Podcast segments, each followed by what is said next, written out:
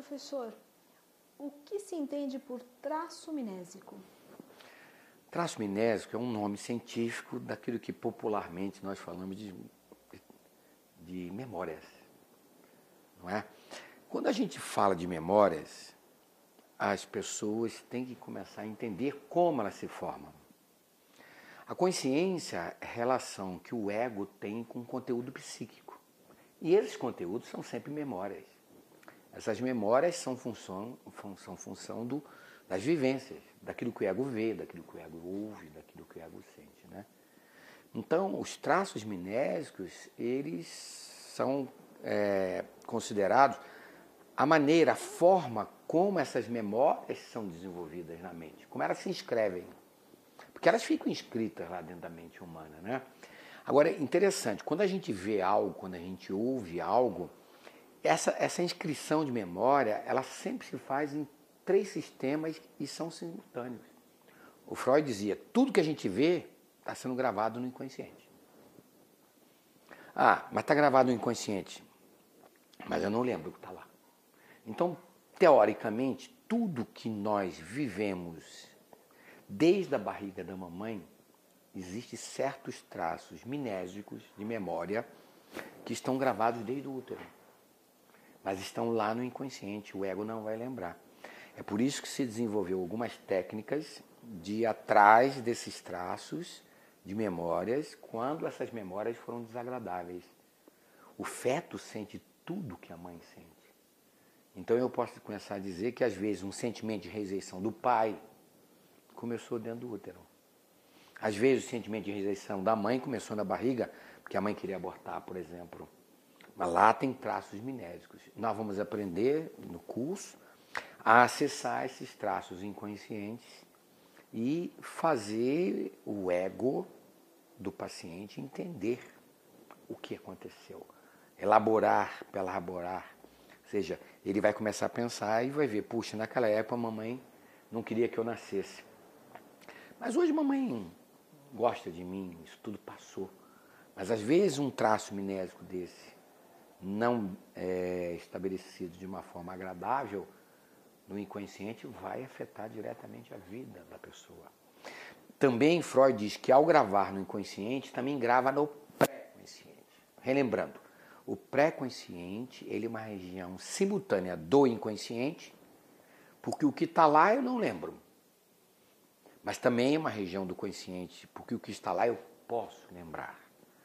Então, quando alguma coisa está sendo ouvida, ou vista, ou sentida, eu estou gravando no inconsciente, estou gravando no pré-consciente e estou gravando na estrutura do ego. Porque o ego está em relação diretamente com o mundo. A diferença é que no pré-consciente, o que está arquivado lá, eu só vou lembrar quando alguém me perguntar. Quando alguém fizer um investimento. Ah, o nome da sua mãe. Ah, o nome da minha mãe é Amélia. Mas eu não estava lembrando. Eu não estava naquele momento lembrando. Mas ao, ao, ao, quando alguém me investe e pergunta, eu vou lá no arquivo e pego aquela memória, aquele traço minésico e trago. o nome da minha mãe é Amélia. Porque o pré-consciente é uma região simultânea, tanto do consciente como do campo consciente. Agora, no campo consciente é onde se forma o início de todo o grande processo da relação humana. E se eu te perguntar, quantos dedos tem aqui? O que, é que você me responde? Cinco. Cinco dedos. O que foi que eu perguntei para você? Quantos dedos você tem na mão? O que, é que você respondeu para mim? Cinco. Essa informação está no consciente, no pré ou no inconsciente? Agora está no consciente. Está no consciente. e quanto tempo ela vai ficar no campo consciente? Enquanto eu estiver usando essa informação. Só usando. Quer dizer, as memórias se inscrevem no campo consciente é, de uma forma relativa e provisória. Você não pensando mais naquilo, imediatamente aquela memória desaparece, mas ela fica gravada no pré. E quando você precisar, você vai buscá-la. E é muito interessante então. No inconsciente, as memórias são eternas. Entrou lá, fica, não sai. Por quê? Porque a, a, o inconsciente ele não tem relação com o mundo. Então não há o aspecto temporal não existe no inconsciente. O inconsciente é um sistema atemporal. Uma mágoa de 70 anos é como se fosse ontem. É por isso que nós acessamos com algumas técnicas, nós vamos aprender no terceiro ano, técnicas direto de acesso ao inconsciente. E lá a gente pega aquele material purinho, purinho, purinho. E é tão interessante que você pega tudo. Pega material de um ano de idade, que o ego não lembra mais. Que nem está no pré-consciente, mas está lá no inconsciente. Por quê? A energia no inconsciente não sofre o desgaste. É chamada energia livre. Não há censura no inconsciente. Ah, já no pré-consciente, as memórias, ela inicialmente, no campo consciente também, elas ficam ativas. O que são ativas? Elas ficam à disposição do ego. Se o ego usar aquela memória repetidamente, vai começar a consolidar. Vai começar a se tornar uma, uma estrutura de, de traço minésico permanente. Então a repetição consolida no pré-consciente uma memória. 2 mais 2. 4. 2 mais 2, 4. A primeira vez que você aprendeu 2 mais 2, 4, ficou só ativo. Mas você repetiu, repetiu, repetiu, é uma memória eterna. Ela está eternamente no pré-consciente. Você nunca mais vai esquecer. E sempre que você precisar, ela está lá. Agora, raiz quadrada de 2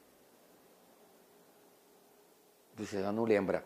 Mas você estudou na escola que raiz quadrada de 2 é 1,4142. Uhum. Ah, mas esse traço minésico, ele ficou no pré. Ele está lá no teu inconsciente. No teu inconsciente, você sabe que ele é 1,4142. Mas você não pode acessá-lo.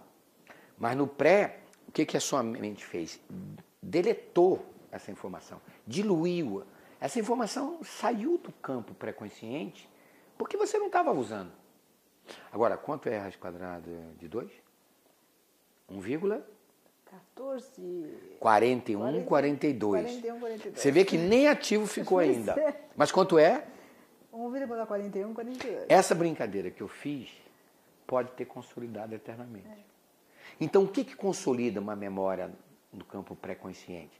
Porque o pré-consciente é o arquivo. O ego só lembra aquilo que está usando. Eu vou dirigir o carro. Como dirigir o carro? Vem na minha mente. Fechei o carro, vai para o arquivo. Como eu opero o computador? Vem na minha mente. Desliguei o computador, volta para o pré-consciente. O que, então, o que consolida um traço minésico no pré-consciente? A repetição. Um, as vivências, alegres e tristes. Tudo que foi muito triste, desagradável, é eternamente gravada na sua memória. O nome de um professor que você não gostou eu não gostei? Olha, um professor. É...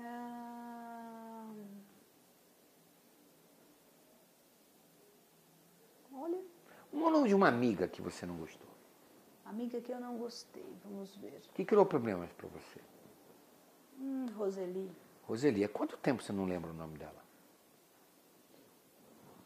Quantos anos? Bastante. Mas você voltou agora a lembrar. Uhum. Mas por que, que você lembrou? Porque a consolidação foi pelo desagradável. Sim. Eterno. Vai ficar lá, no teu preconceito. Está também no inconsciente. Agora, nome de uma amiga que você gostou muito. Willy. Willy. Há quanto tempo que você não vê a Willy? Uns 20 anos. 20 anos.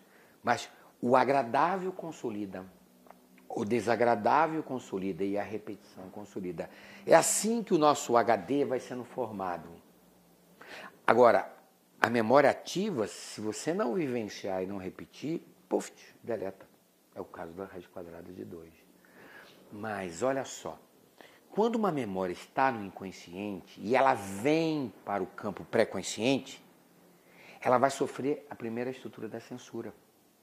Ela sofre restrições da censura. Se essa memória está no inconsciente e ela é incompatível com a tua moral, ou é uma memória que você não gostaria de lembrar, vai sofrer restrição. Quer dizer, quando essa informação começar a se aproximar do ego, a energia já não é mais livre, é ligada, ligada à censura. Então, ela pode nem sair mais do inconsciente. Porque o ego ele começa a contra-investir contra essa informação. Então é muito comum nós termos cenas da infância cenas que gravaram estruturas na mente humana, mas que eu recalquei, eu enfiei lá no inconsciente. E não há nenhuma condição de resgate, porque a estrutura econômica da mente faz um, um contra-investimento por uma ação de defesa, eu não lembro mais. A não ser que você use um recurso terapêutico de ir lá, bloqueando a ação da censura para tirar aquela informação e, e então trabalhar. Nós vamos aprender esses métodos de acesso ao inconsciente. Porque lá você tem todo o material que é de importância para a terapia. Porque quando eu pergunto assim para você, me fale de algo que foi desagradável na relação com seu pai na infância. Provavelmente você vai me trazer memórias do pré-consciente. E como essas memórias foram desagradáveis, imediatamente você sofre a censura. E você escuta uma voz assim, hum, mas não fale isso. O que, que ele vai pensar se você falar uma coisa dessa?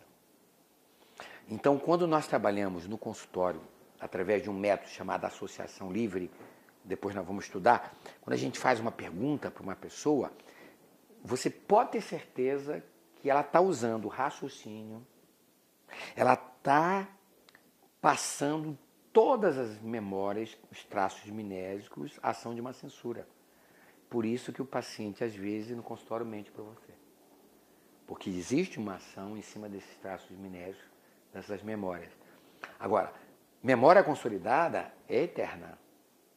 E é impressionante. É eterna no inconsciente, é eterna no campo consciente. Agora, o que nós temos que entender é que tudo que nós estamos vendo, ouvindo e sentindo está sendo gravado. Mas é uma coisa interessante, ó. Por exemplo, eu acho que eu já falei isso para você. Nós estamos recebendo milhões de estímulos pela visão, pela audição. O tato e o olfato são muito mais relativos, porque são, eles são percepções de contato. Mas, por exemplo, você pode estar conversando com alguém e não estar escutando um carro que passou na rua. Na verdade, você escutou o barulho do carro, mas você não teve consciência disso. Então, o nosso campo é, de memórias, ele é muito restrito àquilo que o ego está investindo. Eu não vou ficar gravando o barulho do carro, mas você vai ficar gravando o que a tua amiga estava falando. Você vai gravar o que eu estou falando para você. Puxa, Lídia, cuidado. Eu acho que você não deve comprar esse apartamento. O barulho do carro, ele não vai gerar um traço minésio porque está fora do teu campo de interesse, está fora do campo de investimento do ego. Por isso é que o, o, nós vamos gravando esses traços minésicos de uma forma que o ego ele vai estabelecendo as memórias ativas e consolidadas em função dos investimentos visuais, auditivos e sinestésicos, do tato, do olfato, do paladar. Porque o, o campo de consciência humana é muito maior que isso eu posso dizer que a gente só está uh, ah, vendo aquilo que está no campo de interesse. Você pode estar é, conversando com alguém e uma orquestra está tocando e você não está ouvindo a música. Ou você pode estar numa reunião, as pessoas estão falando e você está divagando você, você não está fazendo traços minéricos. Porque você não está investindo naquele estímulo. Quer dizer, é muito importante o estímulo. Que importância tem isso para o consultório? Toda. Porque você, a gente sabe que o paciente ele vai chegar cheio de traços minéricos, cheio de informações. Mas toda vez que eu pergunto abertamente, essas informações estão no pré-consciente vão sofrer restrições, censuras. E é interessante, aquilo que não consolidou desaparece. E às vezes o paciente ele vai ter amnésia. O Freud diz que é natural uma amnésia até 3 anos de idade. Mas a partir de três anos de idade, se tem amnésia, é porque o ego está se defendendo. Ele não quer lembrar daquilo. Então é muito comum você pegar um paciente, ah, eu não lembro nada de até 10 anos de idade. Impossível. Provavelmente a memória está lá, mas ela está defendida. Aonde? Não é no pré, porque no pré-consciente é impossível. Geralmente o que, que o ego fez? Ele pegou aquele traço minésico e trancou lá no inconsciente, porque é uma informação que ela não quer lembrar. Por exemplo, um, uma criança às vezes sofre uma cena de sedução de um adulto. Isso é muito normal. E, e ela, ela sofre aquele constrangimento, aquele assédio sexual. Aquilo começa a incomodar a criança, ela recalca. Puf, desaparece.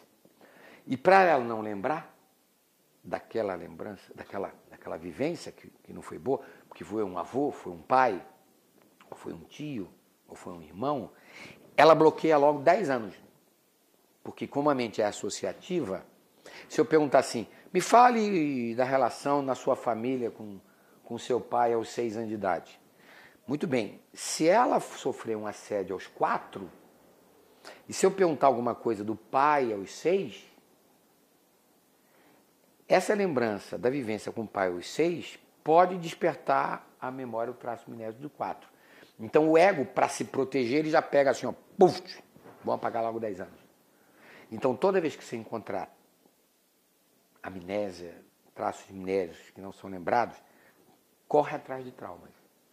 Traumas que o ego não quer lembrar. Quer dizer, os traços de memória podem ser bloqueados pelas nossas defesas também. Mas é muito importante a gente saber, então, se a gente percebe que as defesas e a censura atuam para que a gente não lembre de certas coisas, eu vou ter que aprender métodos de acesso direto ao inconsciente. Como são esses métodos? São métodos onde você burla, engana o ego e engana o superego. Você quer ver um exemplo? Se eu disser assim, Lídia, me fale de uma estrada. Você vai dizer assim: ah, minha estrada é longa, a minha estrada é, de terra. Aí eu pergunto, o que, que tem na margem da estrada? Ah, na margem esquerda eu vejo um deserto, na margem direita eu vejo muitas flores. Na verdade, eu estou enganando o ego. Eu estou trazendo é, informações do inconsciente que o sensor superego e o ego não consegue compreender. Porque o superego só compreende aquilo que o ego compreende. A estrada é a vida. Eu estou fazendo um processo associativo. Quando você diz assim, ah, minha estrada é muito cheia de buracos, cheia de pedra, você está me dizendo assim, puxa, a minha vida está sendo muito sofrida. Ah, a margem de esquerda, a margem esquerda da, da estrada ela é muito árida. Quer dizer, o lado esquerdo é aquilo que você não pode fazer. É aquilo que a moral diz, não faça. É muito árida, você vê um deserto porque você tem uma rigidez na estrutura de valores. Então você nunca se permite andar pelo lado esquerdo da vida. Ah, o lado direito, que é o lado moral, tem flores, está tudo bem. Quer dizer, inconscientemente você começa a me dar informações de coisas que estão no seu inconsciente. Ah, mas não veio as memórias. Não. Mas veio algo decorrente dessas memórias que depois nós vamos ver que são os representantes psíquicos. Mas nós precisamos acessar as estruturas do inconsciente por métodos que burlem a censura e a defesa do próprio ego. Mas esse assunto ele vai se prolongar bastante, é um assunto muito importante. Professor, e o que se entende por representação e qual a diferença de representação e traço minésico? Bom, o Freud, quem for ler as obras dele, vai encontrar, ele usa indistintamente esses dois conceitos. Ele define, mas depois mistura. Então, muitas vezes o Freud está escrevendo, ele está dizendo o traço minético, daqui a pouco ele usa o termo representação. Bom, vamos tentar fazer uma distinção. A representação é, é aquilo que se representa dentro da memória ou seja, o seu conteúdo.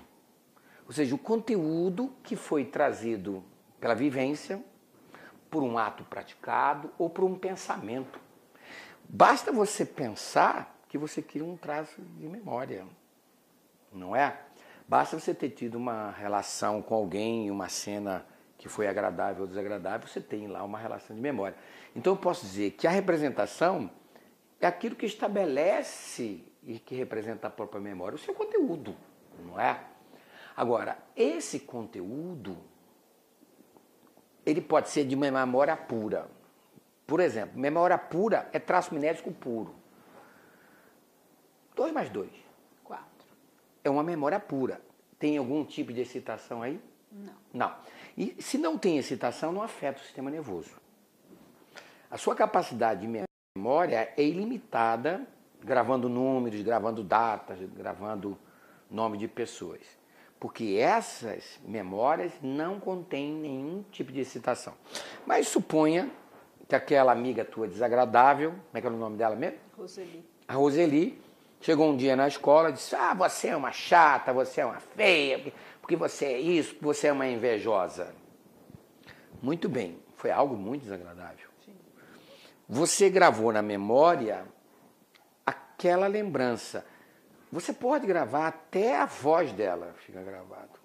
Você vai ver ela gesticulando, você vai ver ela te agredindo. Mas peraí, então eu tenho a memória visual, eu tenho a lembrança auditiva, mas junto com essa lembrança eu tenho algo emocional. Este algo emocional está gravado junto do traço minésico. Então, quando eu somo a memória do acontecimento ou do pensamento mais a excitação agradável ou desagradável, eu já não chamo mais de traço minésico, eu chamo de representação. Então, recapitulando, a representação é uma soma do traço minésico mais as emoções que estão contidas nessas memórias, nessas lembranças ou nesses pensamentos que se inscreveram na tua mente. E é muito interessante, porque na psicanálise, quando você pergunta alguma coisa da infância e vier uma memória pura, ela praticamente ela não vai ter efeitos sobre a vida atual do indivíduo, porque é uma lembrança. Agora, quando vier a lembrança com o desagradável, é esse desagradável que está influenciando a vida hoje. Porque, na verdade, tudo que entra no sistema mental ser humano, principalmente no inconsciente, está gravado no neurônio. Quer dizer, essa quantidade de excitações das representações que não são trabalhadas, essas excitações vão se somando e daqui a pouco elas têm que ser extravasadas. Por que, que a gente chora? A gente chora para destruir a representação. Se eu choro e me perdoo, se eu choro e perdoo o outro, aquilo fica só um traço de memória. Quando eu falar de alguma coisa que foi desagradável e não sentir emoções nenhuma, eu tenho um traço minésico. Mas se eu falar de algo desagradável e ver a lágrima nos olhos, ou a raiva, eu tenho então a representação. O que nós vamos trabalhar no consultório é transformar representações em traço minésico. Você pega uma mulher que fez três, quatro abortos, quando ela começa a falar, ela já entra em lágrimas. É aquela quantidade de excitação que está ali é que está produzindo o problema, às vezes o, o pânico que ela está vivendo. Quando nós vamos lá, fizemos ela lembrar os traços minéricos, e quando nós fazemos a pessoa jogar para fora essas excitações, e ela se perdoa e perdoa, na próxima vez que você for conversar com ela, ela já vai contar o relato e não vai mais chorar. Porque aquilo não está mais patológico na mente dela. Eu transformei uma representação em traço minésico. Eu posso dizer que a psicanálise, a grande ciência da psicanálise é transformar representações em traços minésicos. Porque elas não vão mais influenciar a estrutura do ego, nem o aparelho psíquico como um todo. Agora, interessante, é, eu posso dizer então que uma representação ela se faz no campo consciente. Ela se faz no campo pré-consciente e ela se faz também no campo inconsciente. Porque, na verdade, a, a, o traço minético se grava nesses três sistemas. Quando há uma representação no teu campo consciente, você está lembrando dela. Quer dizer, aquela excitação chama-se afeto. Por quê? Por que, que pegou esse verbo? Freud escolheu. Afeto porque está te afetando. O afeto só fica no campo consciente. Mas veja só, você brigou com essa amiga, você saiu de lá da faculdade, você saiu triste, lembrando daquilo, afeto, afeto, afeto, afeto. Aí você chegou em casa, sua mãe te deu um abraço, disse, filha, chegou um telegrama aqui com uma proposta de emprego para você. Você esqueceu. Você não lembrou mais daquela briga, do desagradável. Mas espera aí, a representação está gravada no teu pré. A representação está gravada no teu inconsciente. Ó, o que está no inconsciente você não está lembrando. Mas o que está no pré você pode lembrar. Você ficou feliz, feliz, feliz, feliz. Mas ela está lá. E a excitação que está gravada no pé, no pré-consciente, eu não posso mais chamar de afeto. Porque afeto só posso usar esse termo quando você está tendo a lembrança do desagradável. Então, enquanto está fora da sua memória, Freud chamou de quantum de afeto. Ele usou do latim a quantidade desagradável. Esse quantum de afeto, ele tem uma característica quantitativa, ou seja, por isso que ele chamou de quantum. É, a gente não pode medir isso, não tem uma balança para medir isso, não tem nenhum instrumento. Mas veja só, a lembrança está lá. Aí amanhã você chega na faculdade, só de olhar para a cara da tua amiga, aquela, aquela emoção de raiva dela voltou. Mas por que, que voltou? Se você tinha esquecido. Ah, você não lembrou mais. Mas quando voltou a lembrança, voltou-se afeto de novo. Aí você saiu da faculdade, foi tomar um sorvete, voltou a ser quanto de afeto. Quer dizer, aquilo que se inscreve junto ao traço minésico, se ficar consolidada na mente a representação, o quanto de afeto está lá. Ele fica lá ad eterno. É por isso que uma mágoa de 70 anos é como se fosse ontem. Está lá. A inscrição emocional está lá. Então, quando se diz assim, ah, eu reprimi, eu reprimi isto, eu, eu não quero lembrar sobre isso. Se você reprimiu, você pegou a representação deixou no pré. Você constantemente vai estar tá lembrando dessas representações.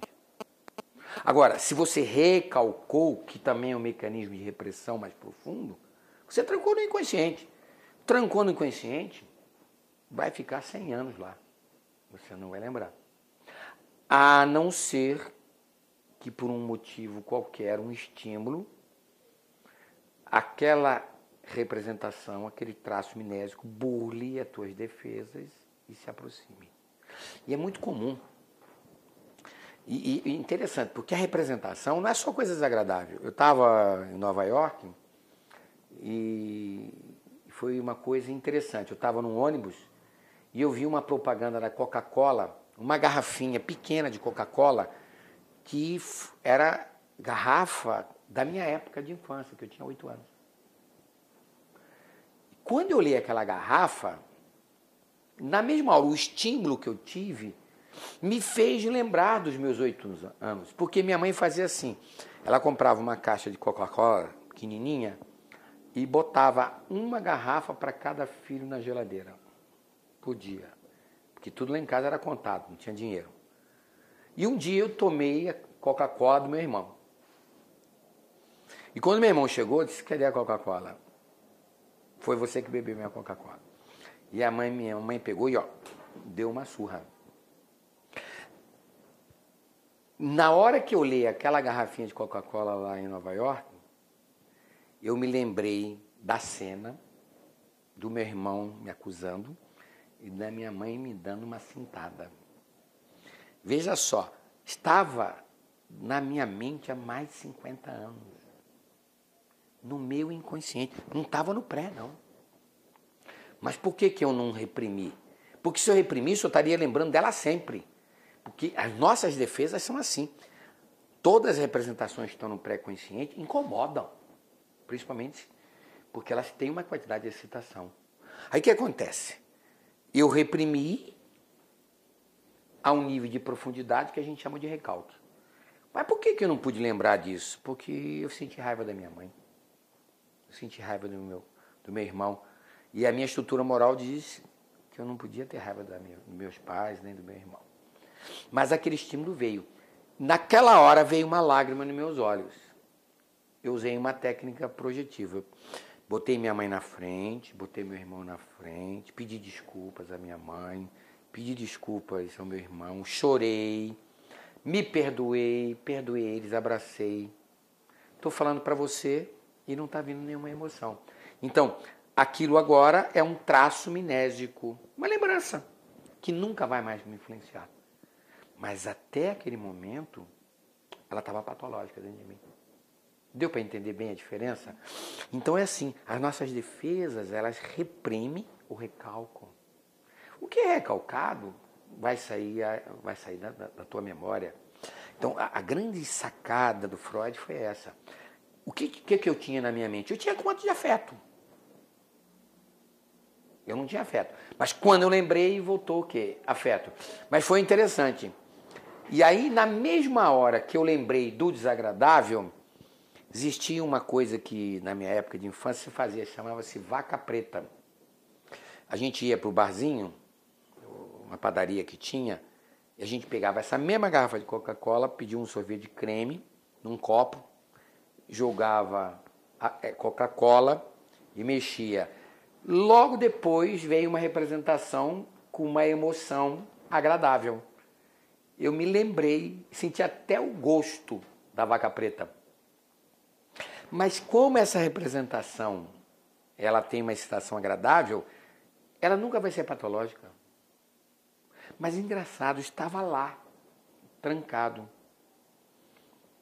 Porque se estivesse no meu pré-consciente, eu estaria lembrando disso toda vez que eu pegasse uma Coca-Cola. Mas por que, que foi para o meu inconsciente? Provavelmente a representação desagradável ligada à Coca-Cola bloqueou a representação agradável da Coca-Cola com sorvete. Porque se eu lembrasse da Coca-Cola com sorvete, provavelmente eu lembraria da cena que eu apanhei porque bebi a coca do meu irmão. Vocês vão ver, não, daqui a pouco nós vamos falar de associação. Todas as representações se associam na mente humana. E é incrível. Você vai chegar no consultório e diz assim: me fale da mágoa que você teve da sua irmã quando você tinha oito anos.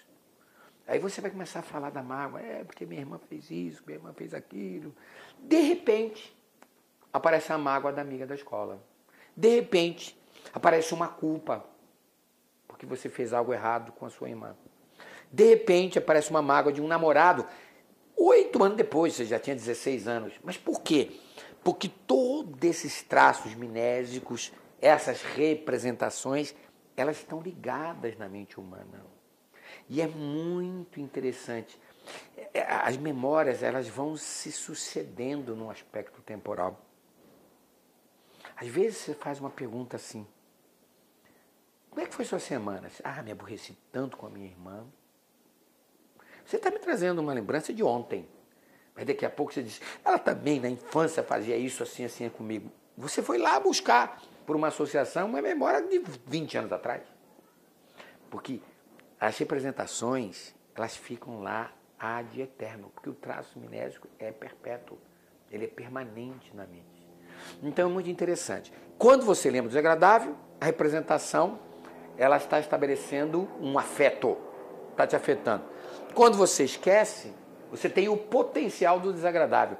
Esse potencial chama-se quanto de afeto. Depois nós vamos estudar um pouco melhor esse assunto. Wilson, o que se entende por representação de coisa e por representação de palavra? Bom, é, são, são expressões que o mestre Freud usava. Essas expressões, elas hoje percebe-se que ficaram muito incompletas. O Freud não tinha visão da ciência psicológica como um todo, como a gente tem hoje. Mas ele às vezes ele não observava aquilo que não era importante no processo terapêutico.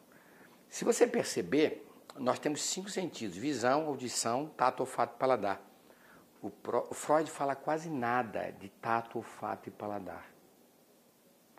Ele não fala de memórias tativas, olfativas e memórias que vêm da nossa parte gustativa. Ele fala de memórias visuais e de memórias que são chamadas acústicas que são memórias que vêm da parte auditiva. Então, essas expressões, o que é representação de coisa? Ó, isso veio traduzido do alemão para o francês e veio para o português. A representação de coisa é essencialmente visual. E ela é uma característica do sistema inconsciente. Ele diz que no inconsciente não se grava som. É o que ele quer dizer. No inconsciente não se grava cheiro, não se grava paladar nem olfato. O inconsciente, ele é as representações são essencialmente visuais, de coisa. E se você perceber, nós sonhamos por imagens. Na verdade, você pode ver que o pensamento se expressa por palavras. Mas você imagina a palavra dentro de você. Então, quando a gente está sonhando, nós temos cenas, visões, cenas, traços minésios que aparecem baseados nas representações que estão lá, gravadas pelo aspecto visual, por essa percepção. Isso ele chamava de representação de coisa. Agora, quando você lembra também da voz, você está com a chamada representação de palavra, ou representação acústica. O pré-consciente, a característica do pré-consciente é que no pré-consciente você tem imagens, representação de coisa, mais a representação de palavra. Essa é a característica do campo consciente como um todo. Você quer ver uma coisa interessante? Eu uma vez trabalhava um trauma de uma menina. Ela tinha três ou quatro anos de idade e morreu a avó. E as famílias antigas faziam um funeral dentro de casa. Pegava a mesa central, botava o caixão e botava ali a avó morta. E tadinha dela. A mãe, estupidamente, sem saber, pegou a, menina de quatro anos e levantou-se dá um beijo de despedida da sua avó. E ela beijou a testa da avó, morta. Ela sentiu gelado do corpo. Ela chorou na hora aquilo traumatizou. Quando eu fiz um processo de regressão e veio esta lembrança, essa representação, foi interessante. Ela começou a descrever. Eu era pequena, estava numa sala, estava toda a família. Eu estou me lembrando da minha avó no caixão, em cima da sala, que, da mesa que a gente comia. Mas, de repente, ela começou a ter uma vontade de vomitar. E eu disse, por que, que você está cansado? O cheiro, eu estou sentindo o cheiro das coroas de flores. Mas espera aí, espera aí. Cheiro daquelas flores que estavam enfeitando aquela sala não estava no inconsciente.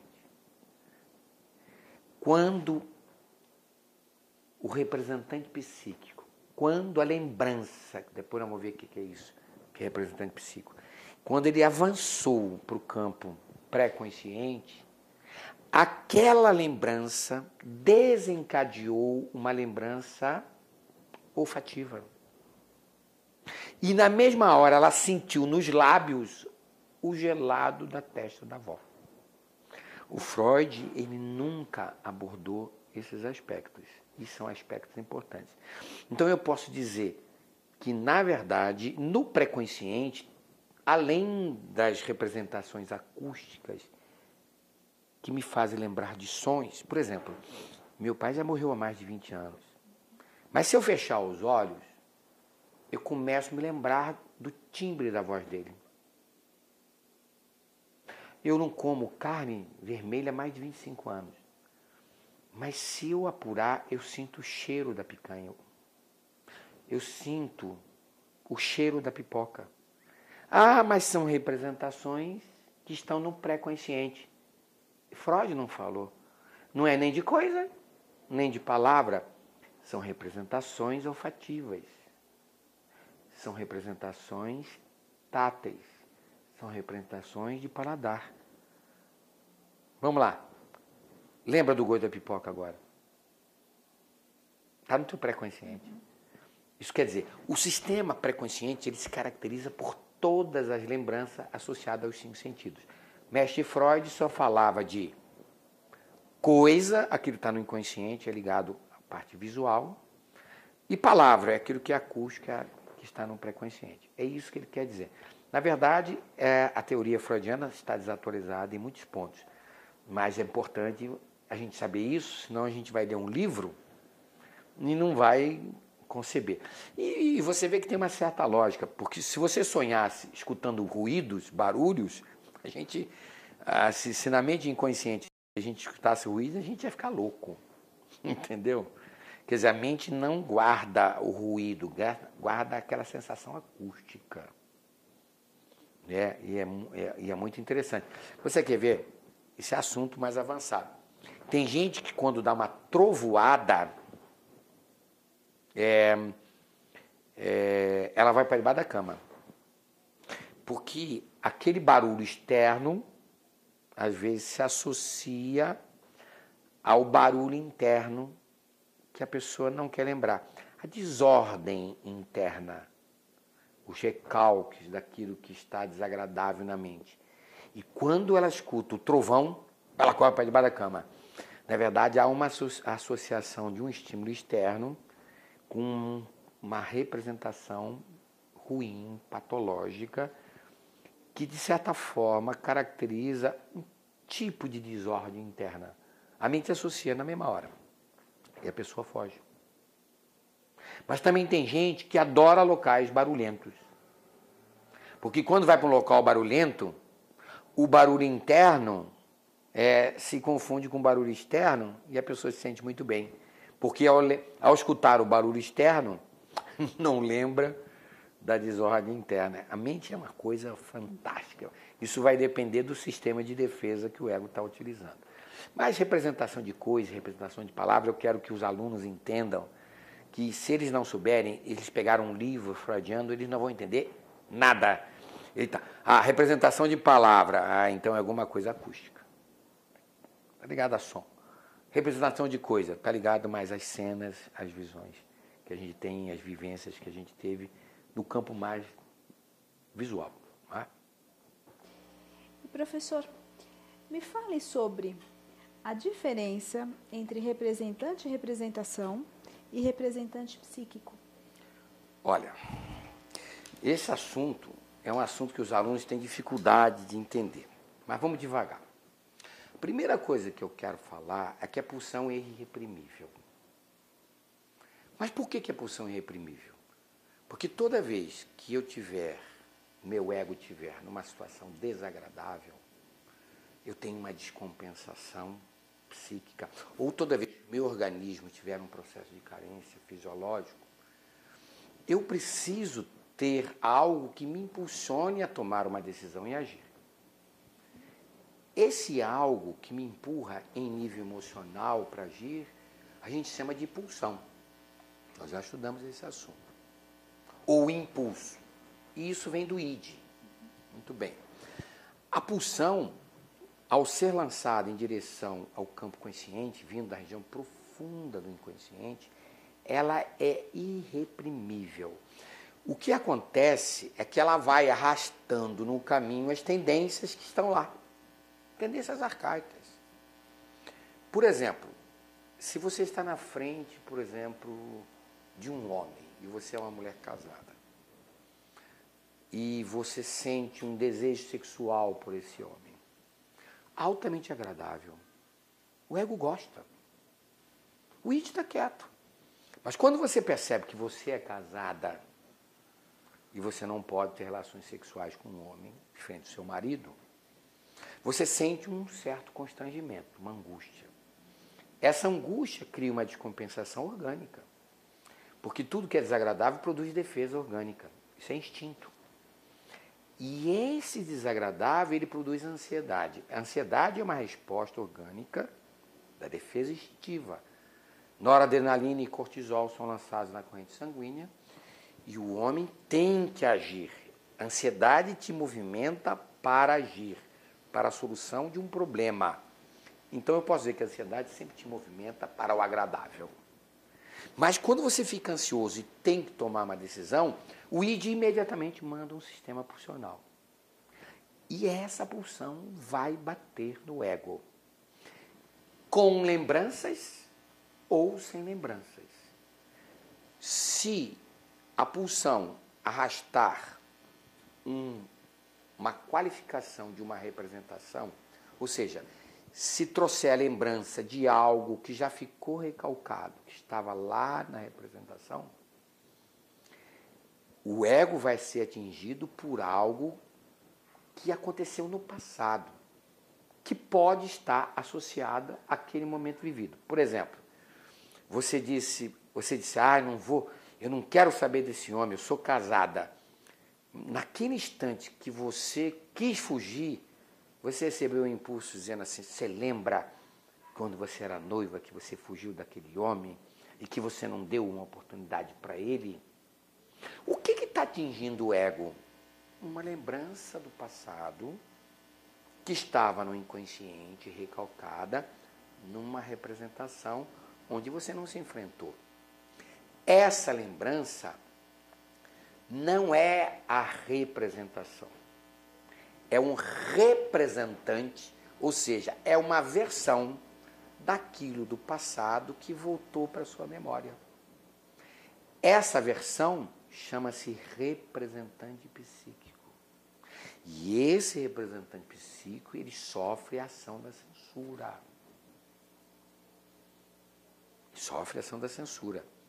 Então, quando nós lembramos de coisas do passado, da infância, nunca é o que aconteceu. É uma versão daquilo que ficou gravado no traço minério na representação, com as suas excitações. Ah, então o que atinge o ego é a pulsão, junto com as tendências e junto com o representante psíquico. Nunca a representação original. Quer ver isso? Um exemplo claro para você entender o que é pulsão e o que é representante psíquico. Porque, na verdade, quem arrasta é a pulsão, é o impulso do id. Suponhamos que um navio cargueiro no litoral brasileiro, a um quilômetro de distância da costa, bombeou água nos purões e jogou fora tudo que estava lá no purão. Saiu caixote de madeira, saiu pet de Coca-Cola vazia, saiu pedaço de abóbora podre, estava tudo lá. Jogou tudo na água. Aquilo vem boiando, não vem boiando? A maré não vem trazendo? Mas o que, que acontece? Vai bater lá na praia. Vai chegar na praia. Mas se eu botar uma rede, eu não deixo chegar na praia. Mas eu pergunto, a onda chega? Chega. A onda, a onda é irreprimível. Ela vai bater lá. Ela vai passar por meio da rede. Então, a pulsão, ela vai sempre atingir o ego. O que ela vai poder trazer, o que ela vai poder trazer ou não, são as lembranças. Por exemplo, você olha para um homem e tem um desejo sexual. Ou você olha para uma pessoa e sente raiva dela. E não lembra por quê.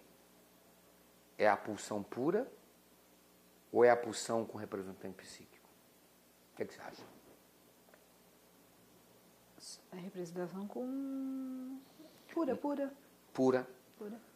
Eu não sei porque eu estou sentindo raiva dessa pessoa. Essa raiva, essa agressividade está vindo do teu inconsciente, mas não trouxe lembrança nenhuma. Por quê? Mas por que, que não veio lembranças anteriores dessa pessoa? Porque as ações de contra-investimento não deixaram isso sair. Uhum. Então, quem sofre a ação do superego é o representante psíquico. Quando um representante psíquico começa a se formar, a ação do superego já começa a olhar para ele. Isso não pode chegar no ego. Isso não pode chegar no ego. Isso não pode chegar no ego. Essa censura impede de você lembrar. Mas a censura não pode reprimir o desejo que veio do id, que é de agredir essa pessoa. E você vai agredir sem saber por que agrediu porque a pulsão é a onda, ela vai bater na praia. O que não bateu foi a pé de Coca-Cola, o que não bateu é o caixote de madeira que ficou preso na rede. Essa repressão é feita pela primeira censura, entre inconsciente e pré-consciente. Quando você começa a escutar assim, não faça isso, você está numa censura mais avançada. Ah, mas a censura mais avançada também pega o representante psíquico. Quando vem uma lembrança ligada a coisas do passado, dizendo, faça isso, não faça isso. Então, o que é representante psíquico? É aquilo que sai do inconsciente. É aquilo que sai do inconsciente te trazendo lembranças. Então eu pergunto, um representante psíquico traz também emoções? Traz. Ele traz também sentimentos. Você pode ter uma lembrança e ao falar dela você chorar novamente. Você pode agredir. Ah, então o representante psíquico é uma versão da representação original.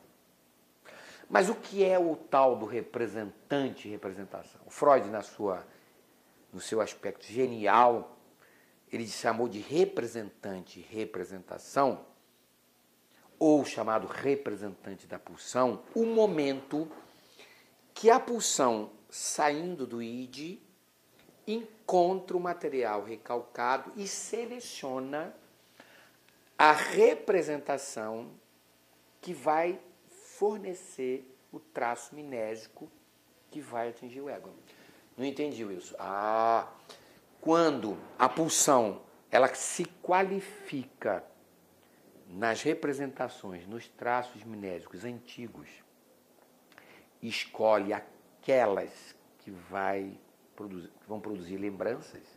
O nome técnico disso é representante, representação. Por quê? Porque naquela mesma hora eu tenho um representante psíquico sendo formado dentro do processo da representação. Quando o representante representação ou o representante da pulsão escolhe essa representação e se acrescenta o, o quantum de afeto à excitação, eu não chamo mais de representante representação. Eu chamo de representante psíquico. Isso é uma terminologia interessante. E se você não souber, você não lê os livros do Freud. Quer dizer, primeiro a pulsão oriunda do id seleciona a memória que vai trazer, representante e representação.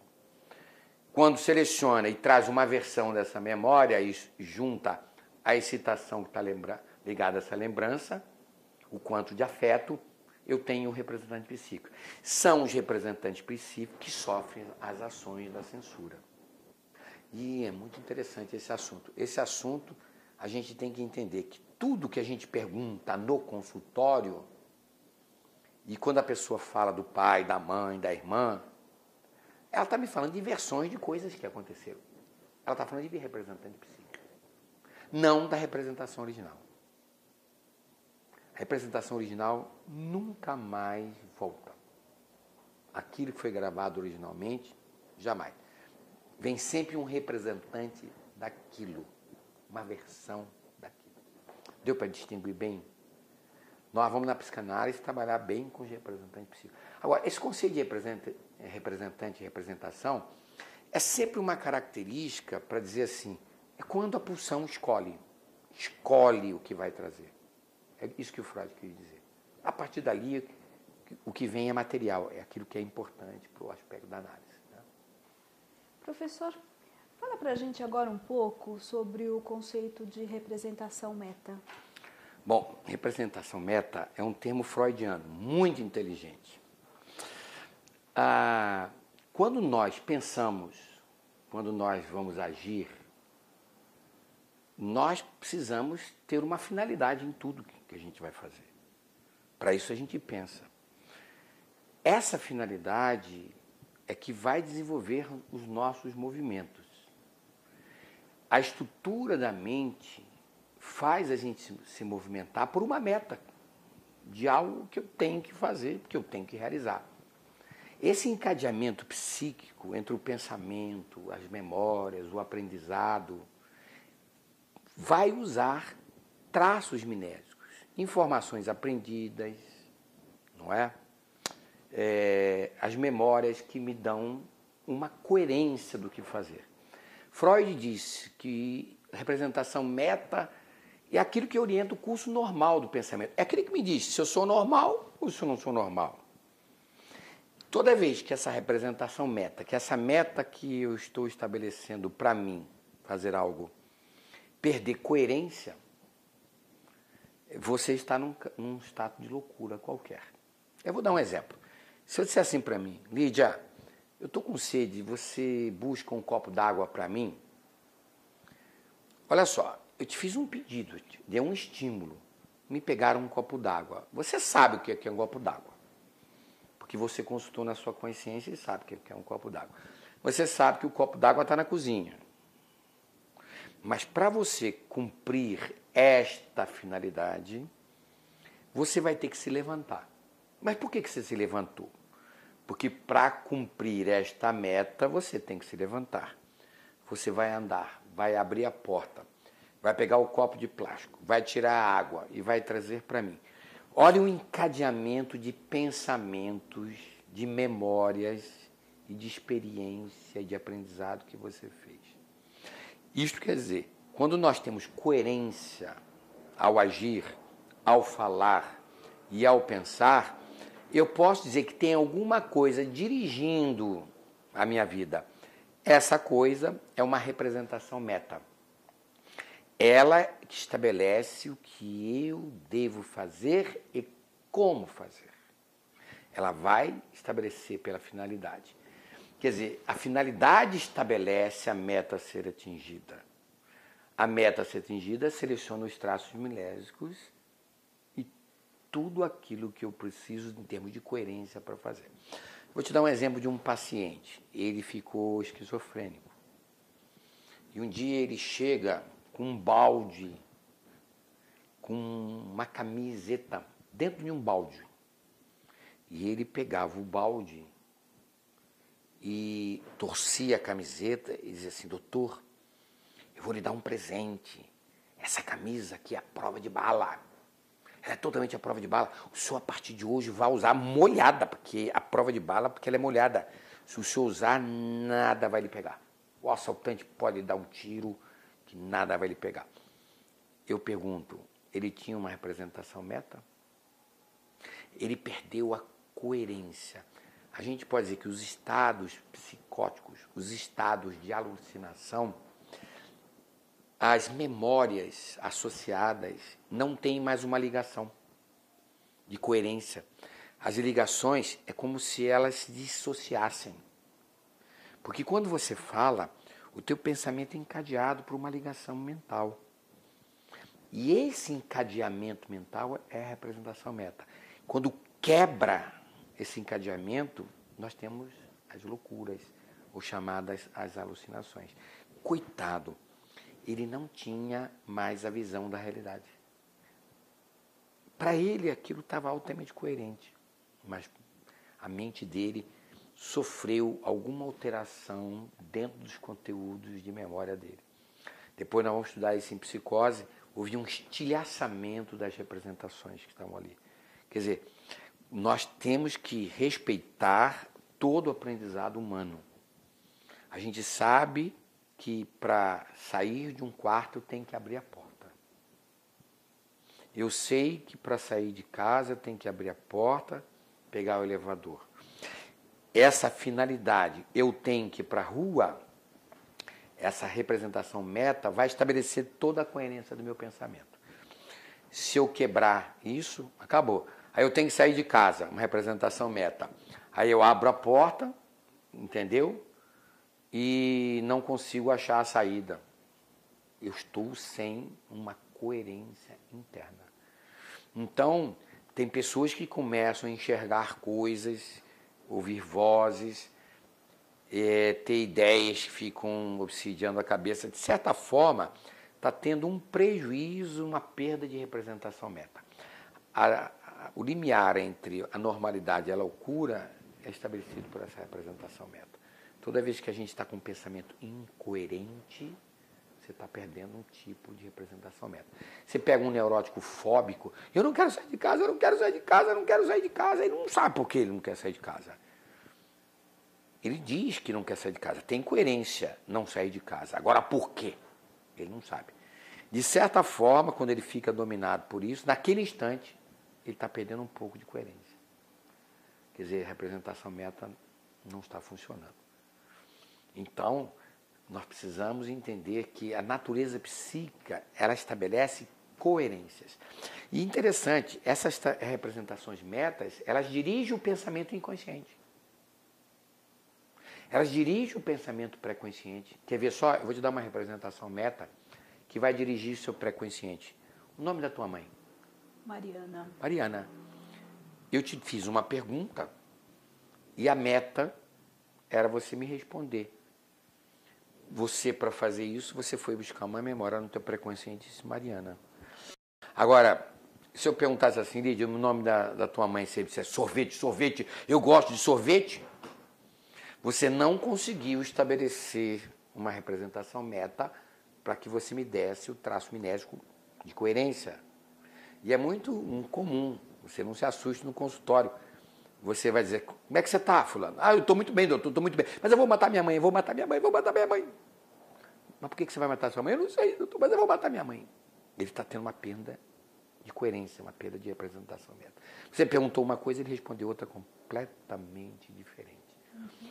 Essa representação meta que vai estabelecer toda a nossa normalidade ou não normalidade. E é uma coisa interessante, porque é o, é, é o desenvolvimento da consciência pelas estruturas da razão. Porque a razão e a coerência que, que, que geram a nossa conduta, né? a nossa conduta adequada na sociedade. Professor, fala um pouco para a gente agora sobre o complexo de representação. Esse é um tema controvertido, porque o Freud nunca aceitou isso aí. O Freud só usou o termo complexo em complexo de Édipo. Isso é um termo junguiano, vem da escola de Zurique, da escola do Jung. Mas é um termo muito interessante. Todo mundo já entendeu que representação é um conjunto de traços minésicos com excitações desagradáveis ou agradáveis. As representações que são patológicas são aquelas que têm conteúdo emocional desagradável. Então eu posso dizer que o complexo de representação é um conjunto de representações que estão ligadas, estão associadas umas às outras. E essas representações associadas, elas têm uma característica, elas têm um forte valor afetivo desagradável. Elas podem ser reprimidas no pré, elas podem estar no pré, e quando um, uma, um conjunto de representações estão associadas, estabelecem um complexo, estão reprimidas, o indivíduo está sempre lembrando da sua tônica. Se estão recalcadas, elas de vez em quando vão mandar representantes psíquicos para o ego. Ah, então a origem dessa, dessa estrutura de representação eh, que estão associadas, em, que, que chama-se de complexo, a origem geralmente é a infância. E como se, se origina na infância? Porque são geralmente estruturas que são produzidas pela relação do indivíduo com o próprio mundo. Quando ele sente uma menos-valia, quando ele sente uma rejeição, quando ele se sente abandonado, quando ele cria uma imagem depreciativa sobre si próprio. Mas por que, que ele sente essa imagem depreciativa? Porque de alguma forma ele sofreu algum tipo de constrangimento. Nem sempre os complexos de representação são baseados em vivências do ego. Eles podem ser baseados em imagos, em imaginações do indivíduo. Mas esses imagos, eles vão estabelecer verdadeiros complexos. Por exemplo, meu pai não gosta de mim. Isso pode ter sido baseado numa rejeição que o pai fez por um momento, ou numa surra que o pai deu. Meu pai não gosta de mim e me abandonou. Isso pode ter acontecido realmente ou pode ter sido uma dedução que o indivíduo teve. Mas o problema não importa se são imagos, se são fruto da imaginação ou da vivência. É que, na realidade, aquele indivíduo sofreu um processo de repressão. Porque se sentiu preterido por um irmão, sentiu-se preterido pela mãe, o pai dava mais atenção à mãe. E essas repressões dos seus desejos, das suas emoções, dos seus sentimentos, é, são interessantes, porque o indivíduo ele tem que cumprir o ego ideal, ele tem que ser bonito, ele tem que ser capaz, ele tem que ser inteligente. A nossa personalidade exige uma série de padrões. Tem que ser magro. Quando o indivíduo não vê atendido o que as suas idealizações de personalidade estabeleceu, a contenção emocional da revolta que ele tem contra ele ou contra os outros vai começar a produzir representações distônicas. E essas representações começam a se associar. Então, por exemplo, a criança tem três anos de idade, nasceu um irmãozinho, a mãe tem que cuidar mais do neném. E ele se sente rejeitado. Porque ele diz, mãe, eu agora tenho que cuidar do seu irmão. Ele sente aquela rejeição, ele reprime um desejo agressivo contra a mãe e põe na cabeça: minha mãe não gosta de mim. Esse sentimento de rejeição, quando ele vai para a escola, ele é um pouquinho gordo. E aí o bullying chega, seu gordo, seu feio. Ele, na mesma hora, ele também tem a, a imagem dele depreciada. E ele começa a dizer: minha mãe não gostava de mim, gostava do meu irmão porque eu era gordo.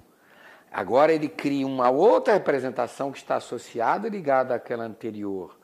Ele agora se sente feio, gordo, rejeitado e abandonado.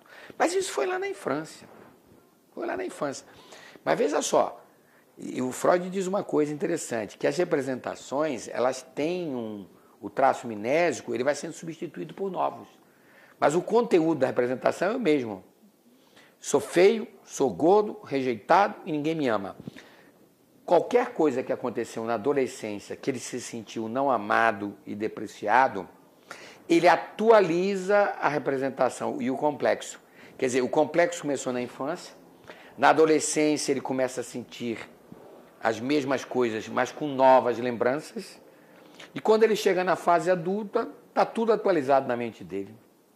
O terapeuta vai ter que começar lá atrás, na infância, mostrando que a mamãe não rejeitou, mostrando que ele não era uma pessoa inferior a ninguém, porque ser gordo não, não queria dizer que ele não fosse capaz. Porque às vezes você vai ver uma pessoa complexada, por isso que ele diz, fulano é um cara complexado. O cara é complexado, mas o cara estudou, fez uma faculdade, está trabalhando, está bem de vida, casou, mas ele tem uma menos-valia com ele, porque ele se acha inferior aos outros, porque ele é baixinho, porque ele é gordo.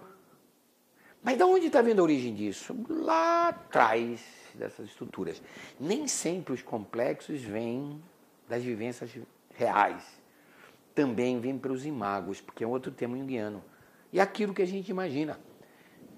E a gente imagina, e depois nós vamos estudar um conceito chamado RAM, Resiste Automático de Memória Emocional Negativa. Às vezes, eu tenho representações que não são completas. Se eu disser assim, sou burro, sou burro, sou burro, sou burro, sou feio, sou feio, sou feio, sou feio, eu vou gravar na mente que eu sou feio, que eu sou burro. Se eu disser que não consigo, eu não vou conseguir. Mas normalmente eu começo a dizer que eu sou burro, que eu sou feio, que ninguém me ama, porque eu tenho atrás o embasamento de um complexo de inferioridade que está lá. Mas você pode dizer assim, ah, mas será que eu posso ter um complexo de superioridade? Também. Teoricamente eu posso. Se a minha mãe disser assim, você é o melhor, tem que ser o melhor, tem que ser o melhor, parabéns, olha, ninguém é igual a você, você tira as melhores notas. Eu começo a ter representações com incitações altamente agradáveis que me fazem comparar, me sentir superior. Esse complexo de superioridade vai me criar problema também? Provavelmente sim.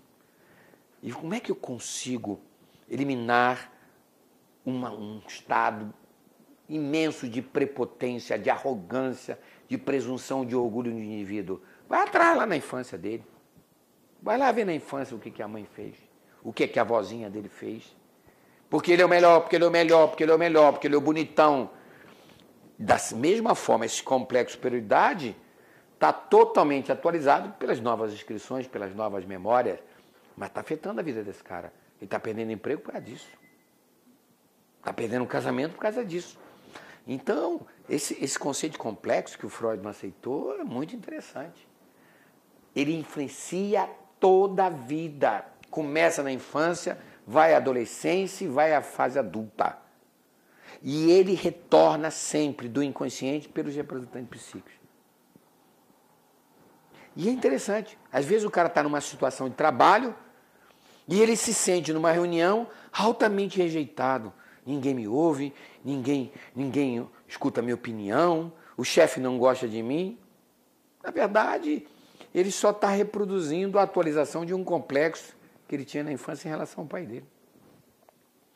Todo o trabalho terapêutico é feito para pegar esses complexos e fazer o paciente elaborar ele vai perceber que o pai amava, que a mãe amava, que ele não precisa mais viver aquela inferioridade, porque foi coisas que ele mesmo criou para ele, por uma forma errada de perceber a vida.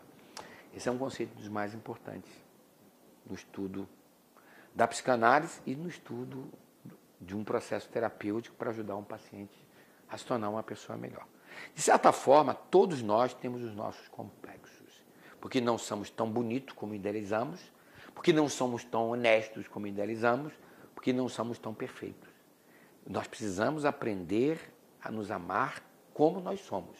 O indivíduo complexado, ele não se ama como ele é. E como ele não consegue ter a superioridade pretendida, ele se sente realmente inferior. Wilson, fala pra gente agora um pouco sobre associação ligação das representações e condensação das representações. É, é bom a gente falar esses três assuntos. A apostila está mostrando bem separado. O que, que nós temos estudado até agora? Que nós temos traços minésios que se associam.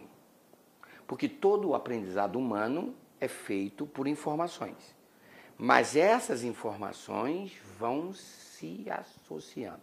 Por exemplo, para você fazer uma equação de primeiro grau, você tem que aprender a somar, você vai ter que subtrair, muitas vezes você tem que dividir ou multiplicar. Mas espera aí, eu aprendi a somar, um aprendizado. Eu aprendi a multiplicar, eu aprendi a dividir. Quando eu associo todo esse conhecimento, eu estou associando traços minésicos ou representações. Mas peraí, peraí. Mas como eu ligo essas representações? Como elas se associam? Por ligações. Então, na verdade, o conceito de ligação é que a mente ela tem uma capacidade imensa de ligar informações. Quer ver? É, uma vez eu estava vendo meu filho estudar integral que é uma estrutura da matemática. Eu não vi aquele assunto há 15 anos.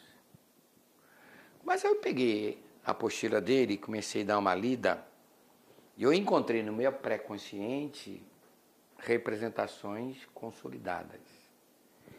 Eu liguei todo aquele meu aprendizado anterior, liguei representações antigas, de 20 anos, com o que o professor estava propondo, com as explicações do professor, e eu associar o meu aprendizado, altamente consolidado na minha mente, com as informações que o professor estava dando, eu consegui ajudar ele a resolver os problemas.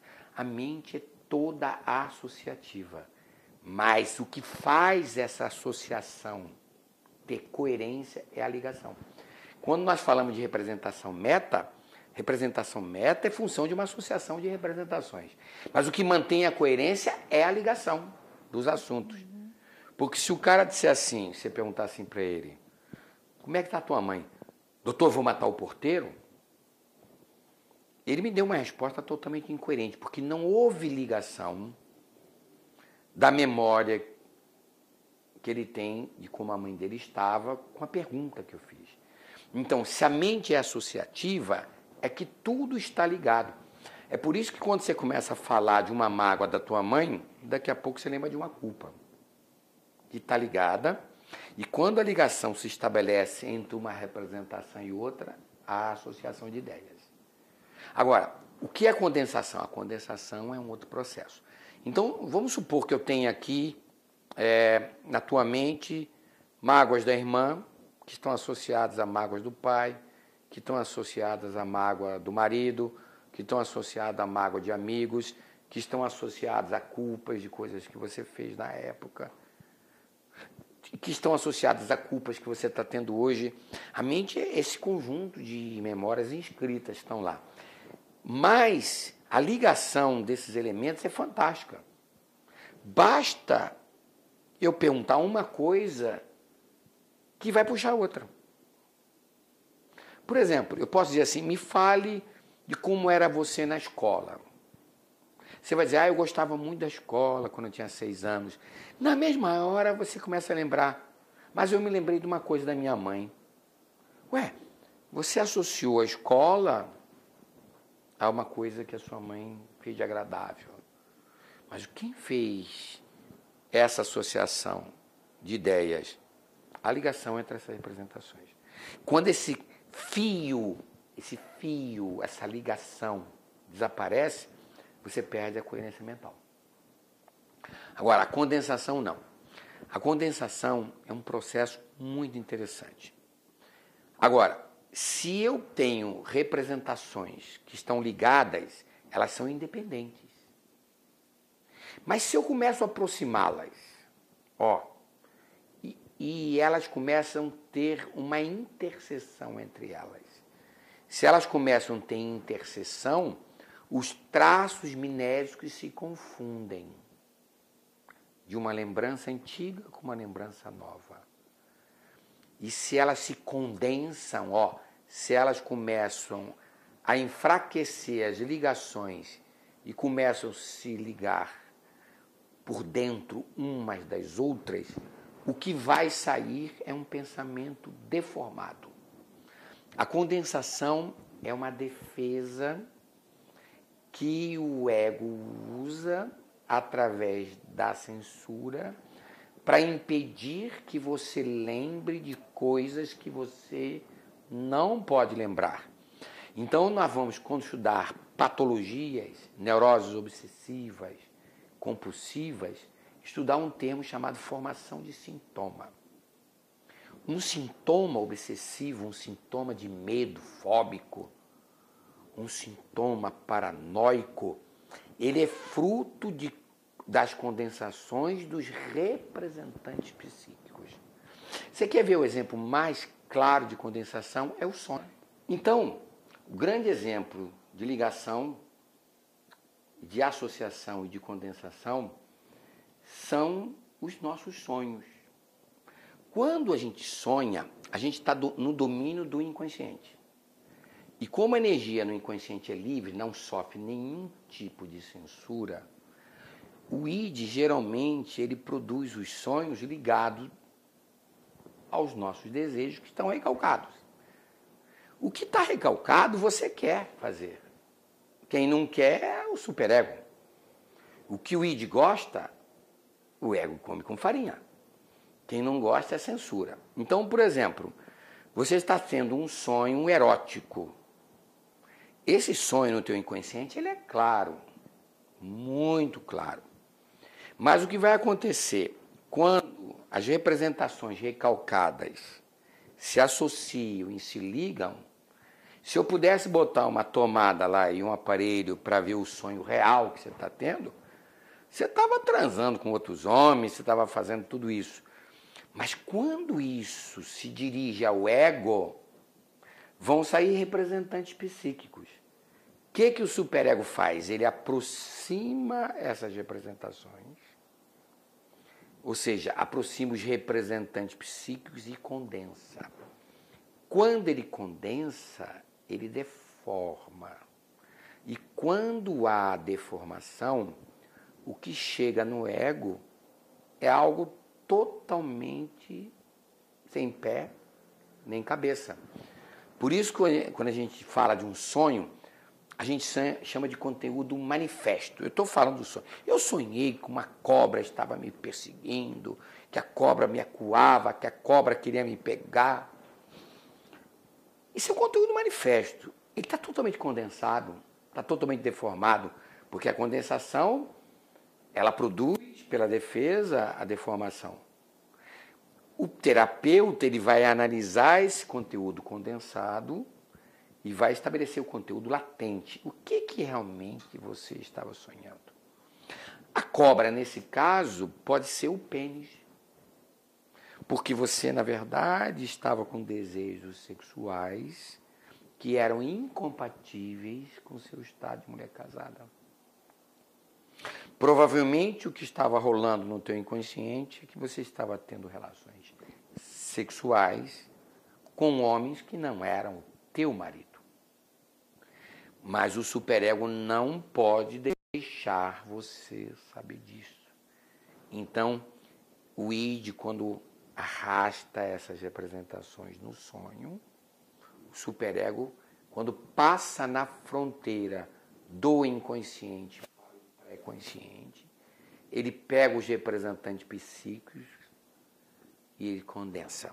E aí produz a deformação. É muito comum, os sonhos são todos simbólicos. Esse simbolismo é função dessa condensação, que vai produzir a deformação. É a mesma coisa o, num sintoma, por exemplo, obsessivo. Eu tenho que lavar a mão, eu tenho que lavar a mão, eu tenho que lavar a mão, isso aí está sujo, eu tenho que lavar a mão. E o cara lava a mão 30 vezes. Isso é fruto de uma condensação, de uma deformação. Ele tem que se sentir limpo. Porque, na verdade, a sujeira está no inconsciente, a poligamia dele, ou a homossexualidade dele.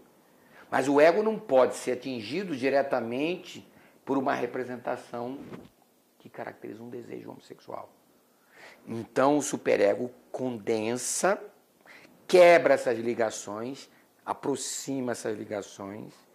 O indivíduo tem uma formação de sintoma. Ele tem que lavar a mão. Mas isso aqui não tem coerência nenhuma porque é uma forma de proteger. Então, quando nós vamos estudar depois que os sintomas neuróticos, os obsessivos, os compulsivos, os fóbicos, a síndrome de pânico, são coisas totalmente incoerentes. O ego não sabe por quê. Porque está sempre existindo uma ação de defesa. Nesse caso, o superego deixa de ser sensor e passa a ser agente da defesa. E ele, para defender o ego, ele condensa, ele mistura as informações. É como se eu tivesse num telefone, vocês já viram uma linha cruzada, onde três, quatro pessoas estão falando ao mesmo tempo? Ninguém entende nada. Está tudo deformado, porque há uma mistura. Essa mistura de representações chama-se condensação. Nós vamos estudar no curso todos os processos de condensação. Mas é interessante, quando há associação, é que a ligação é incoerente. Quando se quebra a ligação, eu perco representação meta, eu tenho já um estado de loucura. Mas quando a ligação aproxima demais, as associações elas se misturam, eu tenho uma, o fenômeno da defesa chamado condensação. A mente, ela condensa muitas coisas. O, a característica principal é o sonho. Todo dia você sonha e às vezes tem umas coisas que você não entende por que, você está sonhando, coisas loucas. Lógico, só o terapeuta no quadro. Por isso que comprar esses livros de, diz, que são chamados nível, livros que falam de, de, de signos, de, tem uns livros que dizem lá, sonhou com, com serpente é isso, sonhou com cruz é isso. Isso tudo é uma bobagem. Porque essas, essas interpretações são anagógicas, elas não têm coerência terapêutica. Você tem que interpretar um sonho em função do quadro clínico que o, que o paciente está apresentando. Mas é sempre tem um processo de formação. Então, existe um simbolismo muito forte no sonho. É o, exemplo maior das condensações. São as condensações naturais. Já nas patologias, eu tenho condensações que protegem contra os, os impulsos primitivos. Geralmente, elas são produzidas por um recalque de poligamia, de incesto, de homossexualidade, de agressividade. Então, a característica das representações é se ligarem, se associarem e se condensarem. Essa é a característica da mente.